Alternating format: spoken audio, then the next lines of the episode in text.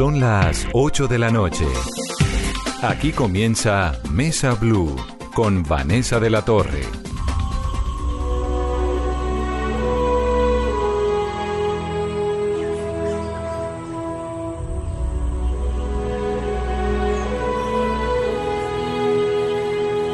Son las 8 en punto, bienvenidos a Mesa Blue.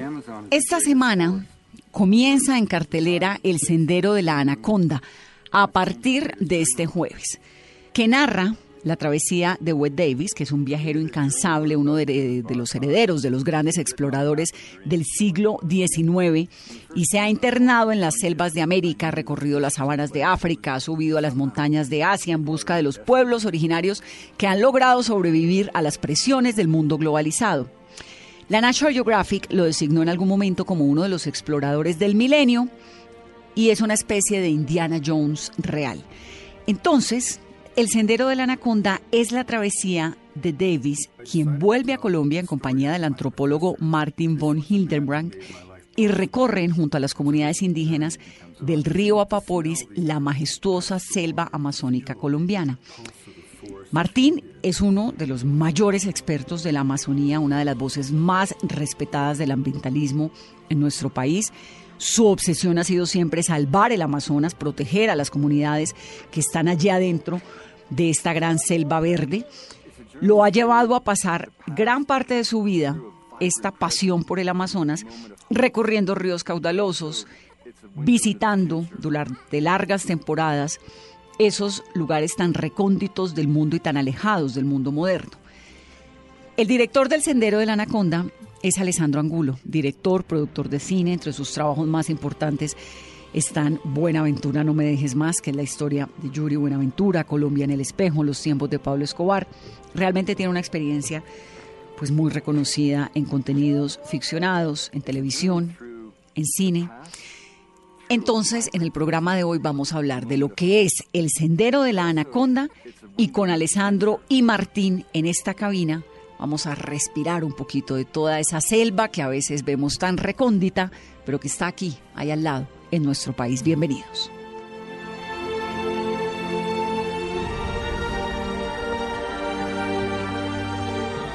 Martín von Hildebrand, ¿así se dice Martín?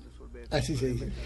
Martín, pues es una de las voces más respetadas que hay sobre la Amazonía, sobre la exploración. Usted es así como un personaje de esos que uno se lo imaginan todo menos sentadito ahí en una cabina de radio. Entonces me da mucho gusto tenerlo, Martín. Tiene que hablar un poquito pegado al micrófono para que. Bueno, muchas gracias, gracias por invitarme. Bienvenido. Y Alessandro Angulo es un cineasta tremendo que además tiene un mensaje que Alessandro en esta um, preparación de la entrevista me quedó.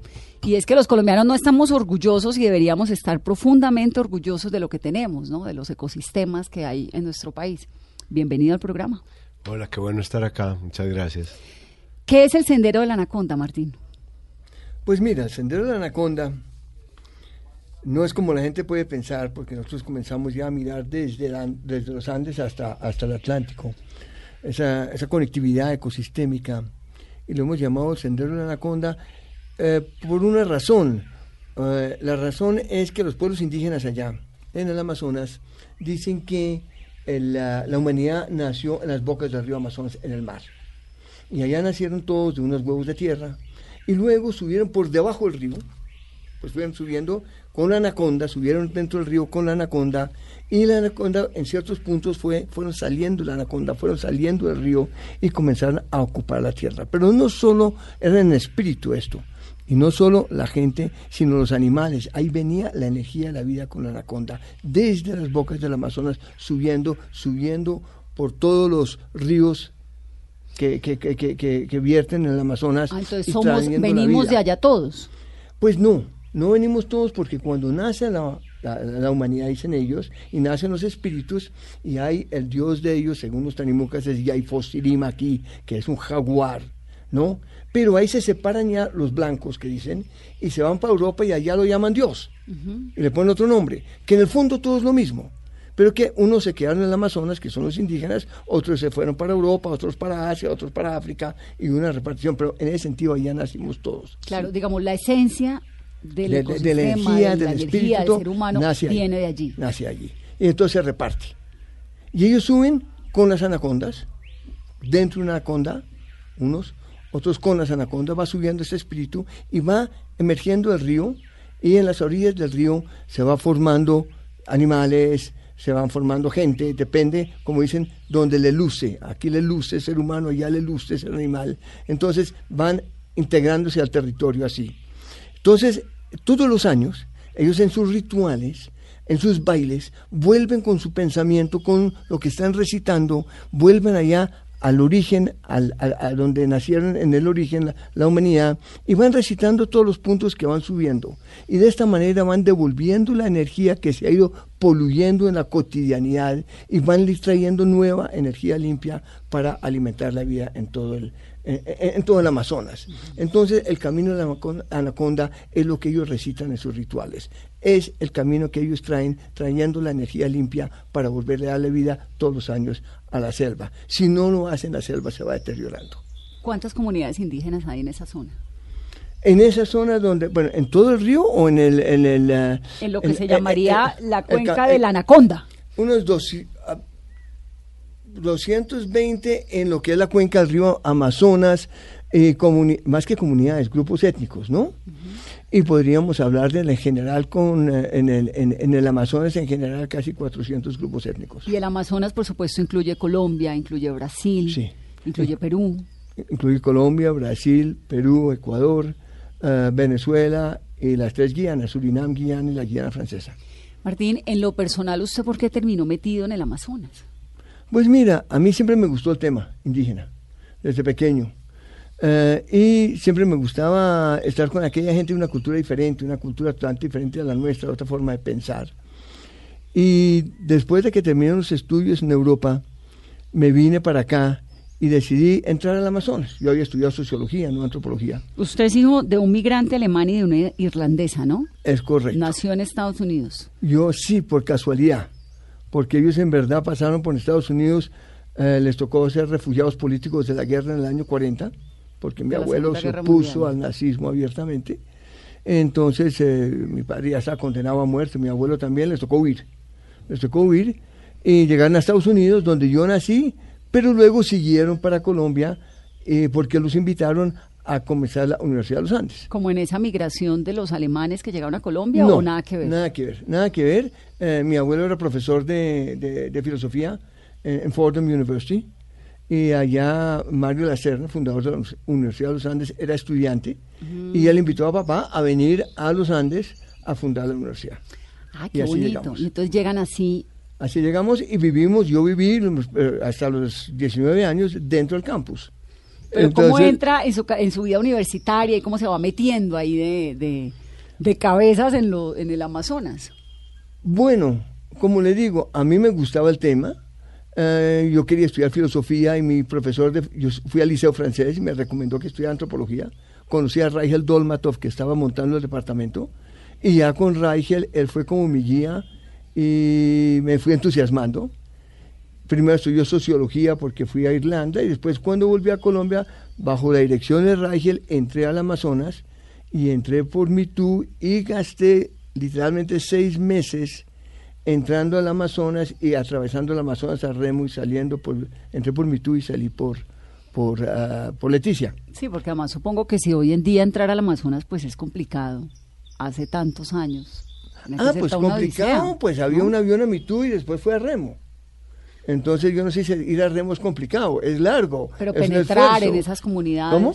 Penetrar en las comunidades. Las comunidades maravillosas, era como entrar en el siglo XVII, XVIII, como en el tiempo de von Humboldt, viajando por ahí, muy parecido a los que hayan visto la película del abrazo de la anaconda, mm. así mismo viajaba yo. De la serpiente, perdón, el abrazo de la serpiente, así fue como yo viajé por esos, por esos ríos y entraban en contacto con comunidades que no, todas las comunidades no hablaban una palabra de castellano y nos entendíamos con abrazos, con sonrisas, con me recibieron divinamente, pero en la mitad del camino, en el río Mirití Paraná, encontré que la gente no estaba y lo estaban explotando todavía los caucheros. Y fui a los campamentos de cauchería y vi cómo esta gente estaba endeudada de hacía varias generaciones y lo seguían prácticamente como esclavos, lo seguían explotando. Entonces hablé con uno, por ejemplo, un viejo que Le pregunté cuánto tiempo lleva trabajando aquí o por qué está y me dijo, porque, porque estoy pagando una máquina de coser de pedal que saqué para mi mujer. Y le dije, ¿cuánto hace? Me dijo, hace 35 años. Hmm. Y seguía trabajando pagando con caucho para poder saldar la deuda. Nunca se acababa la deuda. Claro. Porque siempre durante el trabajo les daban cigarrillitos, les daban herramientas para trabajar y les, les sumaban la deuda. Entonces ahí comencé a discutir eso con ellos y le dije, me quedo dos años para ayudarles a salir de esta deuda. tenía? Y me, yo tenía 28 y me quedé 45 años. Eh, sigue allá. Y ya después de 45 años. Sigue allá metido. La persona más enfocada que yo he conocido en, toda mi vida. Increíble el enfoque. Enfocada en que, esto es lo que quiero hacer. Metido en esa zona. Sí, él no es que sea un explorador y que ha viajado por muchos sitios. No. Está metido en esa zona, defendiendo esa zona, ayudándole a las comunidades de esa zona y haciendo cosas tan locas que cuando yo supe dije, pues aquí hay que hacer una película. Aquí porque me monto. Dijo en, en un momento dado, es que él no lo cuenta pues porque porque no le gusta hablar de, él. Pero imagínense que cuando estaba planeando el viaje, ese viaje inicial que él cuenta, entonces Rajes Dolmató le dijo, bueno, ¿y usted tiene apéndice? Se lo tiene que quitar. Y entonces este fue y se quitó el apéndice al otro día. ¿Y por qué se tenía que quitar el apéndice? ¿Por si de pronto? Claro, por si de pronto, porque eso en la mitad de la selva, pues eso sí lo mata a uno. O sea, eso sí es grave. Claro. O sea, eso sí es de vida o muerte. Pero imagínese, yo dije, ¿cómo una persona decide realmente quitarse el apéndice? Porque todos siempre decimos eso, ¿no? Yo me quitaría el apéndice, las cordales, con tal de ir a no sé dónde. Yo me quitaría tal cosa para ir a... No, pero no se quita nada. O sea, ya tomar esa decisión de irse a una sala de cirugía, en fin. Sobre todo hace 45 años. No. ¿Y cómo se conocieron? Alessandro, ¿cómo se montó en este barco? De la anaconda. Nosotros nos conocimos porque eh, Martín es muy amigo de un explorador de closet, como le digo yo, que es Gonzalo Córdoba. Que, es el presidente que no ha salido a explorar y que no ha salido tanto a explorar como a él le gustaría. Él sí sale a explorar, pero no tanto como a él le gustaría. Y nos conocimos con Martín, con Way Davis, en una charla tomándonos un, café. Estaba también eh, eh, Héctor Abad Faciolince, y ellos dos, sobre todo Martín y Wade también, empezaron a hablar de todas estas cosas y de todas estas historias y ahí dijimos, bueno, no, esto hay que hacer una película porque es que estos cuentos son unos cuentos muy importantes y hay que ir con ellos allá. Pues hay que mostrar esa Colombia que no conocemos. ¿Y cómo fue el proceso de filmación del documental? ¿Durante cuánto tiempo? ¿La convivencia desde la parte cinematográfica, Alessandro? Pues nosotros eh, tuvimos la fortuna de verdad de tener unos eh, guías y sobre todo un guía y traductor como Martín, que en esa zona pues realmente la conoce, conoce muy bien y todo el mundo le tiene mucha confianza, las comunidades. Entonces hicimos un viaje inicial, en ese viaje inicial queríamos ver qué se podía filmar por un lado y por otro lado ver cómo estaban las comunidades y pedirles permiso, porque finalmente esa es su casa. Entonces sí se necesita como tener el permiso del dueño de la casa para poder entrar. Y me impresionó desde ese primer viaje pues el gran contacto que tenía Martín con las comunidades, cómo era de cercano a ellas en serio, ¿no? O sea, de verdad una cosa de conocerlos de, de toda la vida, pues es que son 45 años allá. la vida, sí. ¿Sí? Y me sorprendió, claro, lo demás que le sorprende a uno, que es increíble, y es esa Colombia que uno no conoce, que es maravillosa. O sea, unas comunidades eh, muy sólidas, de las cuales seguramente Martín les puede contar muchas más cosas, pero culturalmente muy sólidas, muy, ¿Y, muy ¿Y qué tan abiertos son ellos a que entre un cineasta con una cámara de cine? Pues no sé, con nosotros fueron tremendamente generosos tremendamente generosos, pero yo no sé, yo no creo que sea algo eh, tan frecuente por lo menos, ¿no? No, ellos por lo general no son abiertos a esto.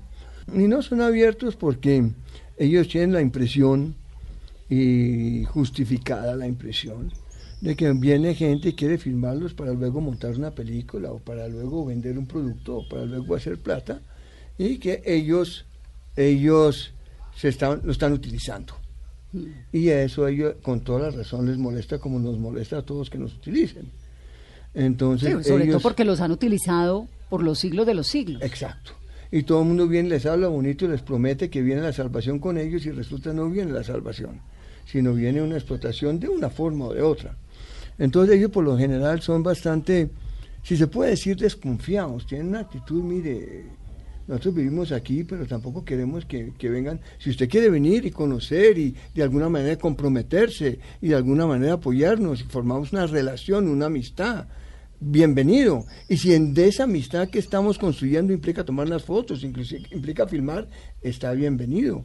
Pero ellos para poder aceptar que fuera Caracol Televisión a filmar fue muy interesante, porque se hizo una reunión grande, una asamblea, se discutió, se les contó a qué venían, y entonces, y se les puso un poquito la pregunta, más o menos. La pregunta era, si ellos estaban esperando que les regalaran unos dos o tres motores fuera de borda y les pusieran unas canoas o algo así, o si prefieren firmar con Caracol Televisión una alianza y Caracol Televisión se comprometía a apoyarlos en sus luchas cuando tengan que hacer un video, cuando tengan que hacer una noticia sobre, por ejemplo, que lo están atendiendo mal en los programas de salud, cosa que sucede, o si tienen unos problemas de educación, o si hay una minería ilegal, o si hay unos problemas, que ellos les daba una voz un micrófono al mundo. Y ellos dijeron, denos un micrófono. Ahora, Martín, una alianza, queremos una alianza. ¿Cómo está organizada la sociedad, digamos, eh, esas sociedades indígenas en el Amazonas, cómo están organizadas? ¿Quién manda? Hay, una casa colectiva que se llama Maloca. Dentro de esta Maloca vive una comunidad, ¿no? Y hay un maloquero es decir, el administrador, el que maneja, es un especialista. Desde que nace ya lo definen que va a hacer eso, le dan ciertas dietas y comidas que puede, que tiene que comer, no puede comer cualquier cosa, y le cuentan ciertos cuentos y lo van, y lo van entrenando para ser maloquero. Maloquero tiene que ser una persona eficiente, amable, que resuelva problemas, que resuelva conflictos en la comunidad, que asegure que todo el mundo tenga la comida, que la comunidad esté bien, es una responsabilidad muy grande. Y sin un maloquero no funciona y tiene una maloquera, que es la mujer, que es la que coordina a todas las mujeres para, para las chagras, para el cultivo de la comida, para atender a los niños, etc. Fuera de eso, el maloquero tiene un chamán, tiene, la maloca tiene un chamán, un hombre sabio, un, llamémoslo, una guía espiritual, pero también médica, médico tradicional, y él se concentra y él entra en contacto con el mundo espiritual, él entra en contacto con los dueños espirituales de la naturaleza y les pide permiso. Pero cuando Él habla, cuando Él cura, cuando Él está eh, cumpliendo con sus funciones, Él mismo dice, yo cuando estoy en la cotidianidad no soy nadie, pero cuando entro en meditación y entro en contacto con los espíritus, son los espíritus que hablan a través de mí. Los espíritus se conectan al mundo a través del chamán. El chamán es un canal entrenados desde pequeño con cierta comida, con ciertos rituales, con una formación muy estricta, eh, eh, son entrenados. Pero también los escogen porque desde que nacen saben, él va a ser chamán. Otro va a ser maloquero. ¿No nace chamán o se hace chamán? Ambas cosas. Nace no chamán, pero nace potencialmente chamán. Pero lo escogen, este va a ser chamán. Otro, o sea, otra vez, cuando nace el niño, después, de, después ya de que deja de amamantar, ya cuando tiene un año, llevan al espíritu del niño allá donde todos nacimos en el mar y consultan con, con el origen, lo llevan en pensamiento, evidentemente, el chamán. Coge su espíritu y lo lleva allá. Y le pregunta, usted, es, este, pregunta al, al, origen, ¿este niño qué va a ser? Y allá dicen, este va a ser chamán, va a ser maloquero, o va a ser cantor. ¿Cantor quién es? Es otro fundamental que es el que en los rituales dirige el ritual. Y entonces lo que decidió el chamán y recogió la energía él lo recoge colectivamente en la comunidad y los, la comunidad, todos los que están bailando, se vuelven otra vez sus ancestros. Entran en un estado, durante el ritual, en un estado profundo espiritual y se vuelven otra vez los ancestros. Entonces los principales son el maloquero, el chamán y el cantor. Pero el maloquero es el responsable de que todo funcione. Y de ahí entonces se van las mamás, los niños, y después la mamá, y después los especializan, por ejemplo, en las mujeres y en los hombres igual. Entonces hay mujeres especializadas en la siembra de, de, de, de piña. o no, la piña lo, siembran los hombres, pero especializada en la yuca y en la yuca brava, en los diferentes tipos. Hay otra especializada en rayar yuca, hay otra especializada, especializada en colar la yuca para sacar eh, el almidón esto se ve en el ritual. Una mujer que la han entrenado para eso, cuando ella raya, rinde más la yuca. Cuando saca el almidón, rinde mucho más el almidón. Cuando siembra la yuca, le crece mucho mejor. Entonces la especialización es que le da la capacidad que rinda más, que dé mejor resultado en lo que hace hay que hacer los rituales para devolver las enfermedades y los malestares que hay en la comunidad y que, que, haya un bienestar. En el ritual uno devuelve los males, como dije, por ejemplo, llevar la, la, la, la, energía contaminada en el ritual hasta, hasta donde nació la humanidad y volverla a traer limpia. Es un ritual de dos días, eso hay que hacerlo periódicamente. ¿Qué es la energía contaminada? La energía contaminada, es decir, hay un flujo constante de energía cuando la, la energía vital, la energía vital que tenemos todos para poder vivir, la naturaleza de los seres humanos, esa energía vital tiene un origen y viene y, pasa por plantas, por animales y se distribuye entre todos. Cuando yo como un animal, yo también estoy asimilando energía del animal, no solo esa energía vital, pero que pasó por el animal, está, si usamos la palabra contaminada, puede ser con energía del animal o energía de la planta que estoy consumiendo. Yo tengo que limpiar eso. Pero como no siempre limpio, yo por dentro estoy acumulando energías de lo que yo comí. Si yo como mucho de una cosa, yo me vuelvo esa cosa. Yo por, por fuera parezco humano, pero por dentro soy una danta, soy un tapir, porque comí mucho tapir. Entonces, como hay una interacción constante entre el ser humano y la naturaleza, y la naturaleza con la misma naturaleza, todas las energías se van cruzando y eso hay que estarlo limpiando para que devolverlo de esta manera, la energía un poquito confusa, un poquito desordenada, y volver y poner una energía limpia que vuelve y fluye a través de la naturaleza. Y eso es un ritual de dos días. Ah, es un ritual, todos los rituales, hay muchos rituales, son rituales de dos días y dos noches y lo hacen periódicamente. Eso no es únicamente una vez al año, no, eso cada mes más o menos. Por ejemplo, digamos la, la, época de piña, ejemplo, baja la energía de piña a este mundo y todo está contaminado por energía de piña. Después yo hago un ritual y en el baile recoge el chamán toda esa energía de piña, llamémoslo así, hace un ritual dando círculos y en espiral sube la música y los devuelve al dueño de las plantas cultivadas, que son las estrellas, ¿no? Y abre una etapa para que ahora entre la época de Caimo. Y entonces entra un mes de Caimo, vuelve la energía de Caimo y entra un, mes de Chontaduro. ¿Y ellos se alimentan así por época, digamos, según las cosechas? Según las cosechas. Y van haciendo dietas cuando pasan de uno al otro. Ah, pero fíjese qué interesante, porque ahora que está toda esta onda ¿no? de la preservación y de la alimentación y de no sé qué, tuvimos en este programa hace poco a un experto sobre sostenibilidad y nos decía, básicamente, lo que hacen los indígenas del Amazonas. Usted tiene que comer lo local y lo que hay de cosecha, punto. No tiene por qué comer salmón en Bogotá, ni atún en Bogotá. Pues cómo hace el salmón en el Canadá o en Chile. Coma carne en Argentina, que es donde hay una pampa y unos, unas tierras fértiles creadas para que eh, la gente pues se alimente de vacas, pero no puede estar comiendo vaca en la mitad de Colombia todos los días. Y tiene todo que ver. Sí, ellos comen, comen según la cosecha, según la época del año pero también lo que es importante es esa conciencia de que hay que guardar dieta, hay que dejar de comer un periodo de tiempo, el cuerpo tiene que mantenerse limpio, porque ellos dicen así como la energía fluye en la naturaleza, fluye a través del ser humano. Y si usted come demasiada grasa, demasiada sal inclusive, eso bloquea esa energía.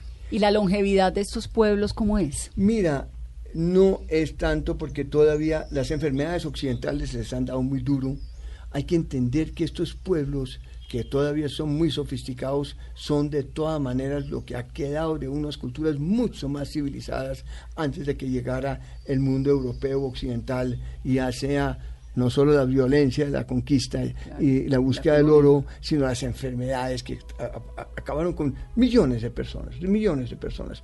Entonces ellos han reconstruido su sociedad, la cauchería también acabó con mucha gente. Entonces ellos han reconstruido sus culturas y las mantienen pero en verdad mantener la salud como antes con la presencia del occidental con las enfermedades que hay, etcétera, es mucho más difícil. ¿Y quién los atiende en salud, además de sus chamanes, sus rituales, sus plantas medicinales? ¿Tienen servicio de salud?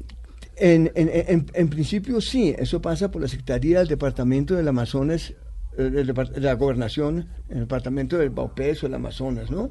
Pero estas secretarías de salud, como es población dispersa, no atienden bien, no llegan.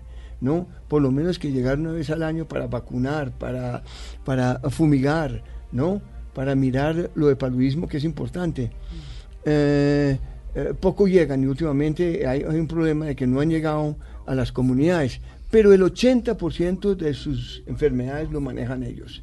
Y ahora el 20% otra vez porcentaje, ¿qué quiere decir? Si el 20% es violento y es lo que mata a la gente, es el 20% que acaba con la población. Pero de los casos de salud, el 80% lo manejan ellos, pero el 20% es lo que les da muy duro.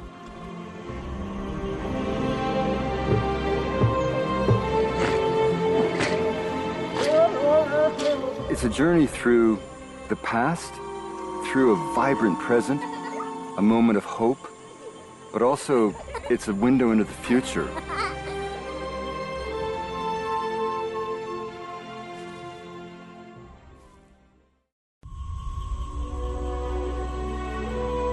Martín, usted que conoce tanto estas comunidades, ¿qué tanto han cambiado hoy desde el primer día que usted pisó la Amazonía en 1969? ¿Mantienen intactas sus costumbres o ha cambiado? Bueno, depende cómo lo miramos, cómo ha cambiado. Ha cambiado en lo fundamental. Y yo me atrevo a decir para el bien, como yo lo veo. Es decir, cuando ellos estaban, cuando yo llegué allá, estaban explotados por los caucheros y también a los niños los llevaban a la fuerza, de los 6 a los 12 años, a las misiones que les llamaban orfelinatos, y allá les enseñaban a no ser indígenas fundamentalmente. Su cultura está equivocada, sus abuelos están equivocados, su comida está equivocada, inclusive su forma de levantarse por la mañana a las 3 de mañana está equivocada, hay que levantarse a las 6, en fin, y sus dioses estaban equivocados. Y no les enseñaron mayormente cosas útiles, sí les enseñaron a leer y escribir, pero nunca les enseñaron qué leer ni qué escribir. Un indígena podía saber escribir, pero no sabía escribir una carta al, al, comisario o al corregidor para decir tengo un problema. Podía mostrarle usted un libro y no sabía sacarle sentido al libro. Podía leer las palabras, pero no cogía el sentido. Es que aprender a leer implica todo un ejercicio más allá de saber simplemente leer las letras o leer las palabras. Y entonces estos niños, después de seis años desadaptados, volvían a la comunidad. Esto se cambió. No tenían ningún derecho, no tenían derecho a la tierra, nada, porque no se les reconocía. No había nada. Hoy en día ellos tienen 26 millones de hectáreas, un territorio enorme, el tamaño de la Gran Bretaña, tienen sus gobiernos propios y toman sus decisiones, tienen sus escuelas, tienen sus puestos, sus sistemas de salud con problemas de que no los atienden como debería ser el gobierno, pero realmente se volvieron autónomos, se volvieron independientes, toman sus decisiones y cuando llegué estaban esclavizados, estaban totalmente bajo el control del cauchero. ¿El cauchero era la casarana o eso no? Pues la casarana fue el terrible cauchero, fue el terrible, pero eso eran descendientes. Pero eran descendientes. Descendientes no de la casarana, o, del sistema de, la casarana. Del sistema de la casarana. O sea, ahí estaba Jacome Cabrera que murió a los dos años de, después de que yo llegué, pero él ya decía, no, él ahora del viejo es buena gente, pero de joven era como el papá. Y el papá, eso los colgaban de los dedos pulgares y no traían suficiente comida, les daban látigos, les violaban las hijas, las mujeres. No, era, era, y, pues a veces quemaban los, los que los mataban y tal. Ya en los años 70, comienzos 70, no los maltrataban tanto, pero estaban endeudados y tenían que hacer lo que ir a trabajar durante cinco o seis meses el caucho y luego con el patrón ir a ayudarlo en su casa. no pueden hacer sus rituales, no pueden estar para hacer sus rituales, para hacer las curaciones, eh, para educar a sus hijos y sus hijos se llevaban al internado y las culturas se estaban acabando. No, hoy en día están fuertes, se han, han recuperado mucho las culturas. Pero si tú lo miras de otra perspectiva, cuando yo llegué allá y se entiende, usted veía que la ropita que salían a lavar era una camiseta vieja y una pantaloneta. Hoy en día llegas a una maloca y hay 50 piezas de, de, ropa colgadas afuera. Es decir, sí, claro, ellos sí entraron, como son más autónomos, a participar más en la sociedad de consumo, exagero, pero sí a comprar en el mercado su ropa, a tener un motor fuera de borda, a comprar sus hachas y sus machetes, a tener sus anzuelos, a tener sus linternas. O sea, fueron claro, la y unos a tener televisión. Sí, eso, eso es así. Es decir, hay un desarrollo, pero todos están hablando su idioma, participando en los rituales, manteniendo su cultura, y que lo muestra muy bien la película. Alessandro, Ellos el- el- en la película en, en El Sendero de la Anaconda, que por cierto, pues es la travesía. Wade David nos está faltando aquí en este trío porque en realidad son ellos tres quienes hacen esta, esta película. Wade Davis es un hombre absolutamente genial que se ha metido como Martín dentro de las comunidades colombianas y del mundo entero además a tratar de desglosar y a tratar de entender qué es lo que pasa allá adentro y por qué es que son tan importantes y cómo preservar sus culturas. Entonces ustedes dos arrancan a hacer el recorrido por el río Apaporis que alguna vez hizo Richard Evans Scholter, que fue como el gran antropólogo descubridor del Amazonas en algún momento de la historia. ¿Me corrige más o menos, Martín? No ¿es así? exactamente. Él no fue antropólogo, fue biólogo. Biólogo. Eh, él fue muy importante y Wade lo tiene en Fue un su maestro, pedestal. Es el papá. Claro. de Wade. sí. Sí, y lo tiene en un pedestal. Pero no podemos subestimar grandes expedicionarios que vinieron antes como Koch, Koch Grünberg o como... Bueno, von Humboldt. Hay muchos, hay muchos que vinieron, o no muchos, pero hay cinco o seis, um, eh, que vinieron a los ríos y escribieron cosas muy importantes. La importancia de Schultes fue que como biólogo él le creyó a los indígenas, eso fue una cosa muy importante. Él le creyó que el conocimiento indígena era fundamental. Y él escuchó a los indígenas y les siguió lo que ellos le recomendaban en la búsqueda de plantas. Y entonces él es considerado un etnobiólogo en el sentido... Ah, bueno, él es como uno de los que descubre, o, o- o no sé si descubre, pero lleva a la literatura el yagé, la todo, coca, mucho las plantas, todas estas las medicinas, plantas Claro. alucinógenas, los hongos alucinógenos. todo. Él fue un hombre muy importante y que tuvo mucha popularidad con todo el movimiento de los hippies y toda esta gente porque él describió esas plantas y él las probó todas. El veneno que se usa hoy en día en la anestesia. Muchas cosas él fue el que desarrolló o que fue y le escuchó a los indígenas y le contaban. Sí, pero lo más importante es eso, es que él de verdad le creyó a los indígenas. O sea, es que hay una cosa importante porque es que desde el punto de vista científico, nosotros los occidentales, los blancos, sencillamente pensamos que nuestra cultura es la que sabe y que cuando se habla de tecnología, ciencia, conocimiento, somos nosotros. Entonces, digamos que de alguna manera turística aceptamos que haya otras religiones y que haya otras costumbres como ponerse otra ropa y todo eso nos parece muy lindo, pero cuando nos hablan de conocimiento, realmente ahí hay una, hay una batalla y Schultes viniendo de Harvard no dio la batalla al revés, o sea, fue a Harvard a decir, oiga, hay que escuchar no esta solo es gente". penicilina. Claro, porque allá esta gente sabe unas cosas que nosotros no sabemos y las saben a su manera, no a nuestra manera. Entonces ustedes arrancan a hacer ese recorrido que él hizo, ¿verdad? Arrancamos a hacer un, un, un recorrido que básicamente está dictado por el río Apaporis y está dictado por dos parques nacionales muy grandes que están al- pegados al río Apaporis, ¿no? que son el Chiribiquete y el Yaigojé Apaporis. ¿no? Pero es que el recorrido de Schultes fue muchísimo, pues hubo muchos recorridos y fue muchísimo más grande que eso. ¿no? Entonces ustedes toman un segmento, Sí, es que este segmento se caracteriza por el caucho. Porque en un momento, en la Segunda Guerra Mundial, todo el caucho que se lo habían llevado para Indonesia, ¿no? para el sur del Asia, los ingleses, se está cultivando allá y ya no estamos sacando caucho del Amazonas y en el Amazonas es difícil porque, se, porque hay una plaga, hay un hongo que daña cuando uno comienza a cultivar el caucho así en monocultivos. Entonces, el problema es que sin caucho estamos perdidos, porque el caucho no son, son las guasas, el caucho son toda, to- to- toda la maquinaria que usted construye, las mangueras, todo. Sin caucho usted no puede construir todos estos artículos y toda esta maquinaria que usted necesita para transportarse y para la guerra, porque estamos en la Segunda y no Guerra puede Mundial. ganar la guerra. El problema llegó un momento en la Segunda Guerra Mundial que el problema era el caucho, no eh, la plata, el petróleo, el, el- el- el- digamos, los explosivos, no, no, era el caucho. el caucho y el radar. Entonces se Pero volvió... el radar estaba por allá Eh, cosa, en- el, el caucho, como estaba en el este, Claro. lo cogían los japoneses y lo podían bloquear. Y dejaban a Estados Unidos y a Europa sin caucho. Entonces en la guerra era gravísimo.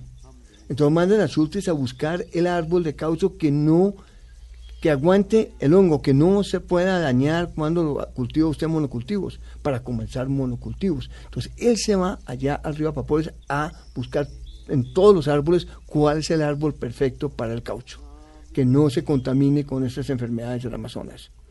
Y él la encuentra. Y lo encuentra. No en el Apaporis donde pasó todo el tiempo, sino en Leticia, pero bueno, lo encuentra, Bien. ¿No? Y esto resuelve el caucho. Ya, mientras tanto, eh, descubrieron el caucho artificial y al fin no hicieron los cultivos y tal, pero es fundamental, y hoy en día es fundamenta- fundamental el caucho natural, como bien lo dice Wade, porque por ejemplo todas las llantas de avión son hechas con caucho natural porque no aguanta ese cambio, de el cambio del, del frío al calor y al golpe al piso, en fin, cuando aterrizan. que esos dos parques ahí están, sobre todo en el parque de más hacia el sur, en el Yaigojea Paporis, están las comunidades de las que habla Martín, y esos dos parques son pues un paraíso de Colombia. Claro, no, pues Son el un Chiribi- y. Martín fue clave, ¿no? En la Claro. denominación de parque, de la- el crecimiento del parque del Chiribiquete, que esa fue Sobre una todo super yo estuve muy metido en Yaigojea. Mm, Mi hermano sí estuvo metido en el Chiribiquete. en el Chiribiquete. Sí. Y entonces arrancan a hacer este recorrido. ¿Cuánto tiempo graban? ¿La grabación es de cuánto tiempo? Estuvimos un mes metidos en la mitad de la selva. Durante ese mes no vimos a ninguna persona de Occidente y durante ese Sí, mes porque ustedes muy occidentales no son. Aparte a usted le nosotros. tocó ver a Martín un mes entero. Martín que para no los clasifica. para los que no lo han visto tiene la explora, tiene la cara del explorador, ¿no? Total, es que parece como le sacado dicen- de Tintín. ¿Cierto? A uno le dicen, hagamos una película con un explorador. Con- ¿Cuál es la cara? Esa es la cara. La cara de Martín. Y a un cineasta y lo metió a usted. Exacto, me metió a mí. Y entonces estuvimos un mes ahí metidos y en ese mes estuvimos bastante aislados, obviamente, de la mano de Martín, que jugaba de local, y de la mano de las, de las gente de las comunidades que también pues conocen muy, muy, muy, muy bien la zona. ¿Qué tal lo recibieron? Pues muy bien, yo podría decirle que, que pocas veces en el mundo conoce uno una gente tan generosa. Imagínese que le cuento una pequeña historia. Estábamos viajando en el río y el río, dependiendo de la altura del agua, usted puede viajar más rápido o más lento, pues porque hay piedras. A veces hay que cargar los botes, cargar la carga, en fin, tiene su, tiene su lío. Y ese día nos atrasamos y ya eran las 5 de la tarde y no íbamos a llegar a donde teníamos planeado llegar a una comunidad y nos iba a tocar dormir pues en la mitad de la selva, pero es que eso sí es complicado, o sea, armar un cambuche, El zancudero, no, por ahí. todo, pero es que además, pues imagínense, entonces uno de los indígenas dijo, no, aquí a la vuelta del río vive una señora, veamos si ella nos ayuda.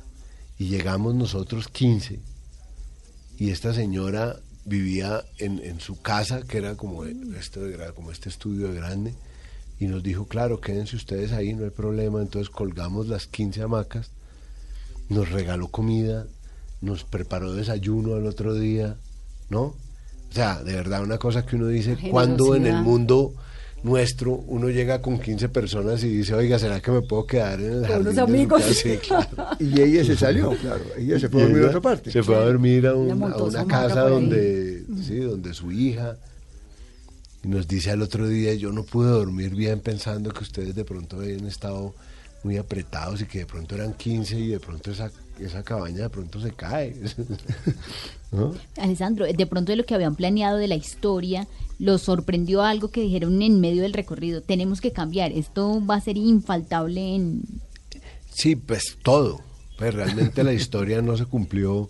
Nosotros habíamos hecho, yo había leído varias cosas sobre la región y habíamos hecho ese viaje que les había contado como un viaje anticipado pues de preproducción, exacto.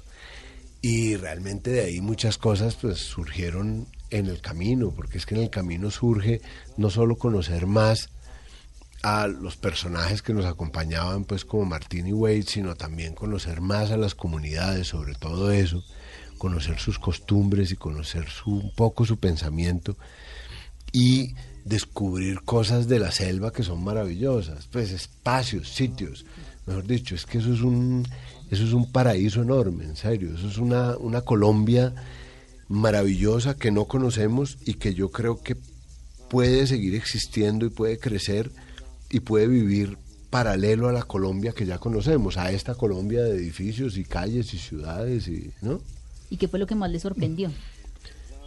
Bueno, lo que más me sorprendió realmente fueron, aparte, digamos, la belleza absoluta que lo deja uno sin aliento, siempre los verdes, el espacio, el, eso es increíble.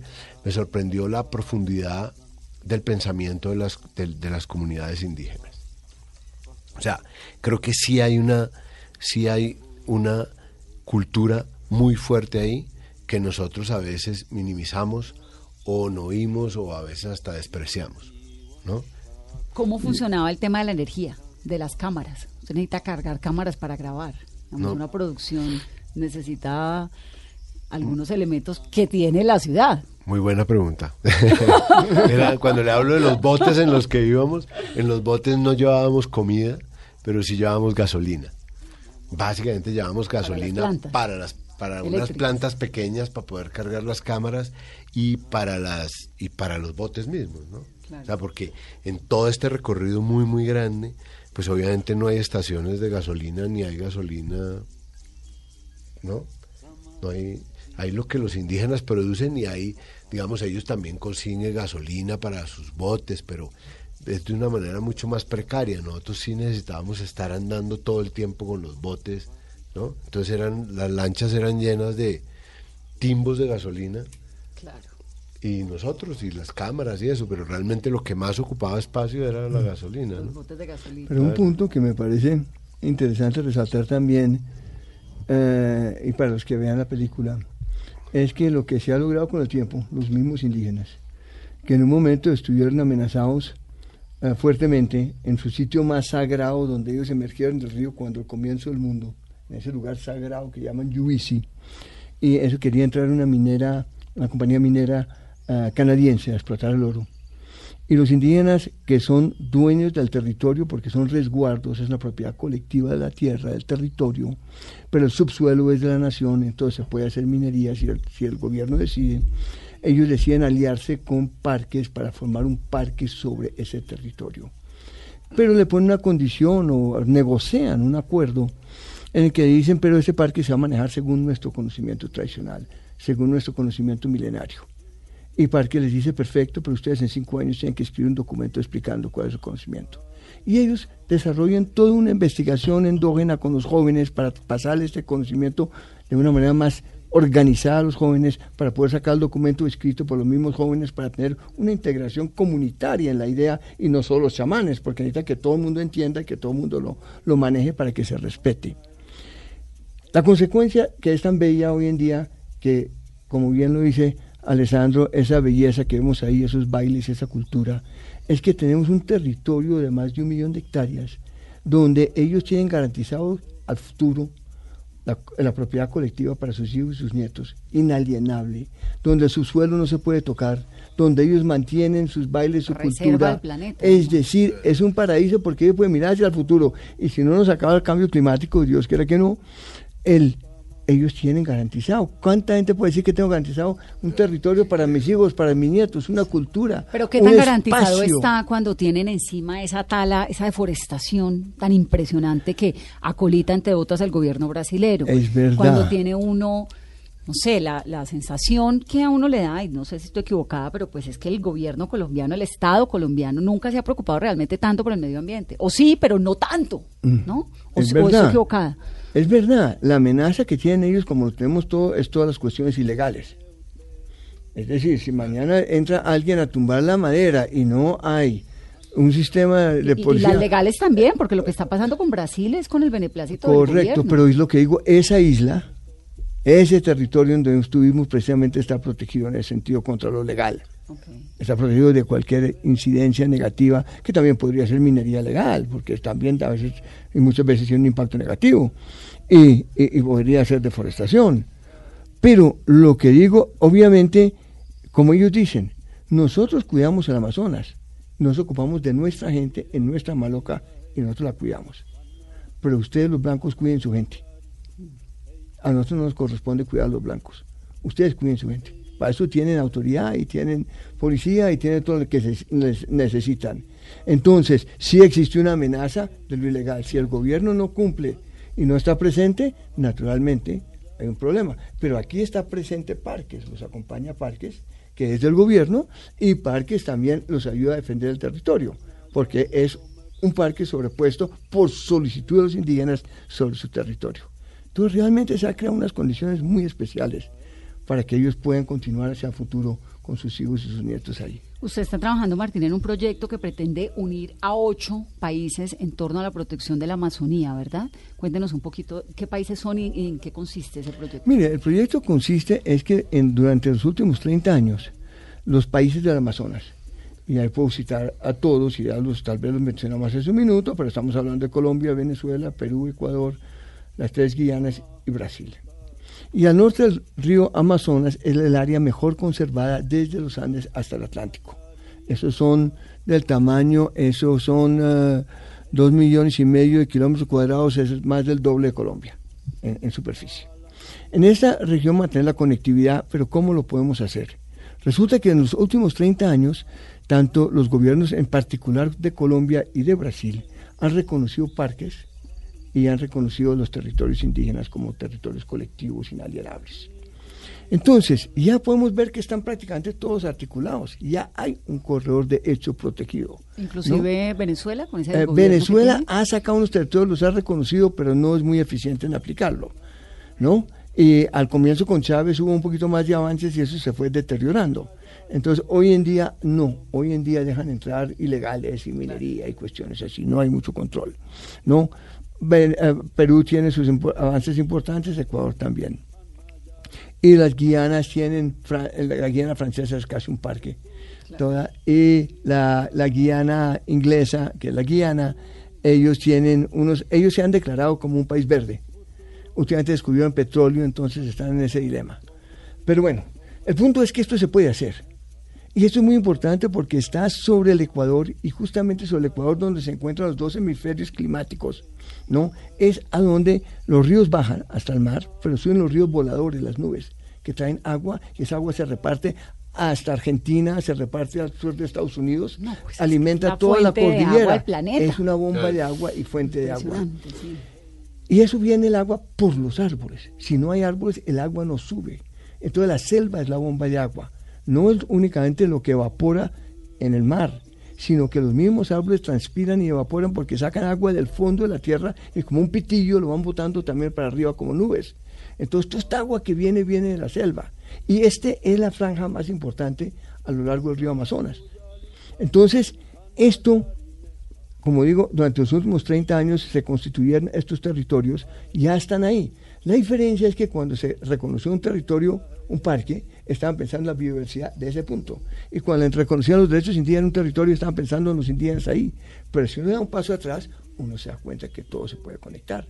Entonces la conectividad no es tanto ecológica y biológica, es poner las instituciones que trabajen juntos, es poner la gente que colabore y cuide en ese territorio y que sea un laboratorio para el siglo XXI, que todo lo que se haga ahí se haga con tecnología sostenible, con tecnología limpia, etcétera, y eso se puede hacer. Lo interesante es que parece posible, ¿no? Claro, es, que, cuando uno lo es que cuando uno oye a Martínez se pone muy optimista, ¿no? No, ¿Se le pasa lo mismo? Sí, es genial. Pero digo, aparte de eso, es que cuando uno oye la historia la primera vez, uno dice, no, esto es demasiado utópico poder unir todos estos parques y todo esto a través de tantos países. Pero cuando uno ya ve la explicación de Martín en un mapa, pues se da cuenta que es posible. todo el sentido. O sea, que no es tan lejano. ¿No? Como no es tan lejano lo que hablábamos antes, que, en Colombia haya, digamos, también una Colombia como la de esos parques que siga progresando y que siga estando bien. Es que a mí me, da un poquito de alivio escucharlos y escuchar a Martín con esto, porque cuando Carolina le preguntaba hace unos momentos que en comparación con cómo era la Amazonía hace 45 años, cuando llegó a comparación ahora y dice, sí, se ha logrado unos derechos indígenas, no sé qué, le da uno como cierto fresquito. Eh, tal vez porque como la Amazonía para, para uno pues es un mundo por allá tan distante, ¿no? A pesar de que lo conozca, pues más allá de ir a Leticia y a la Paporis por encimita, pues no, nadie se ha metido tanto tiempo como Martín. Esta sensación de que realmente es el pulmón del mundo, ¿es en serio? Es en serio.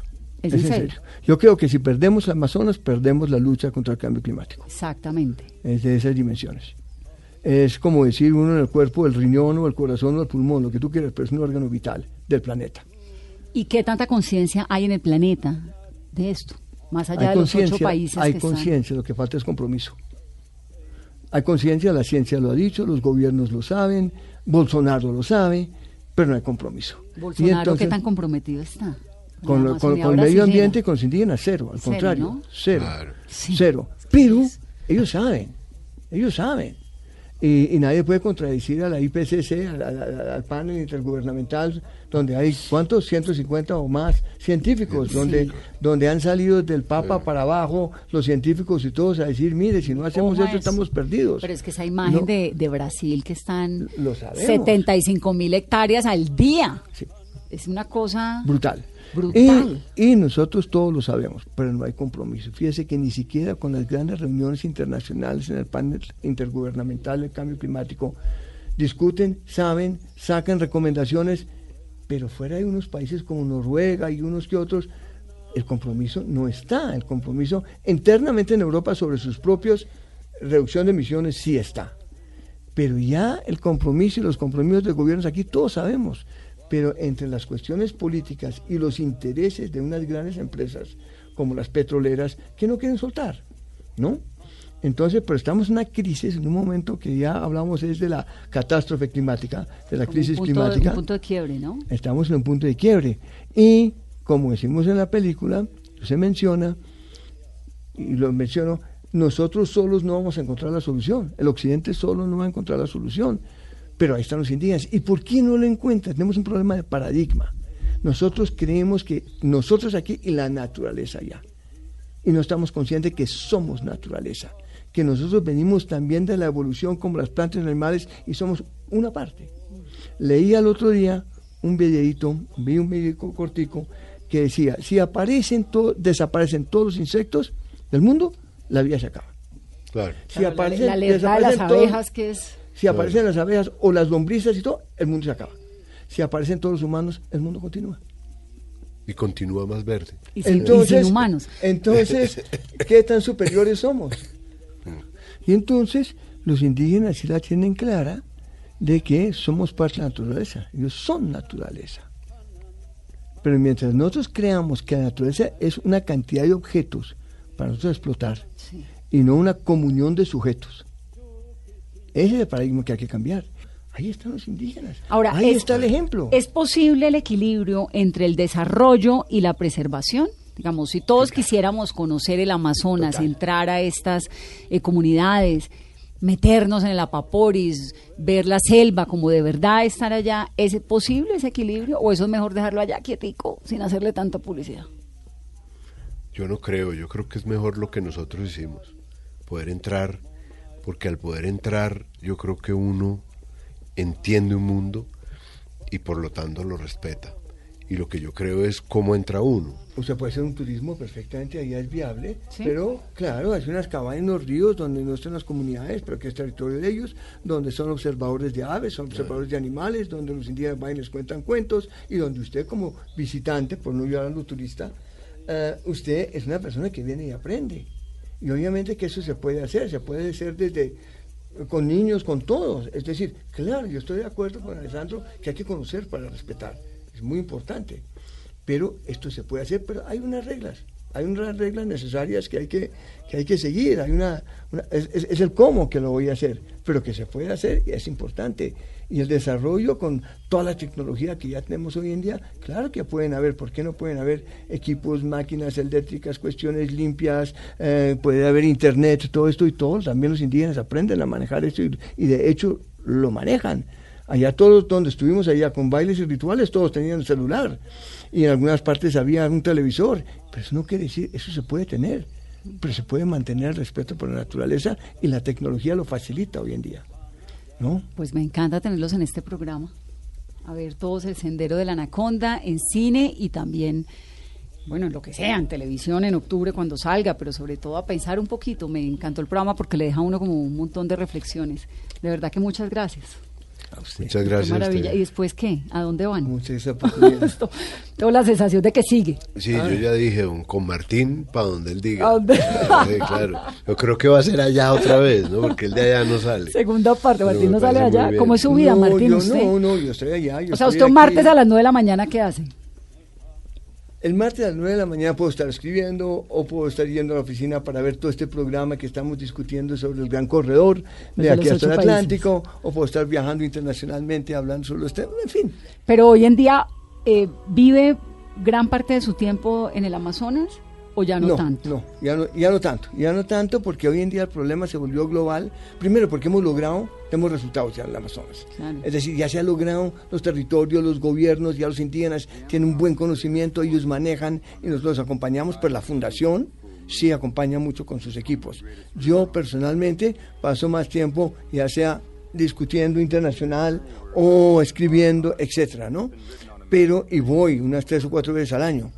Pero el equipo la fundación hoy en día tiene como 100 personas y ellos están yendo al terreno todo el tiempo, todo el tiempo acompañando en toda la Amazonía. Maravilloso. Pues muchas gracias por estar en Mesa Blue, por venir a contarnos y por venir a llenarnos de, de toda esta inspiración y de tanto verde. A ustedes que tengan una muy feliz noche. Esto es Mesa Blue. I decided to tell the story of my professor. This was a man who made my life possible. And so this journey becomes an opportunity to smell the air, to touch the water, to feel the pulse of the forest as he did.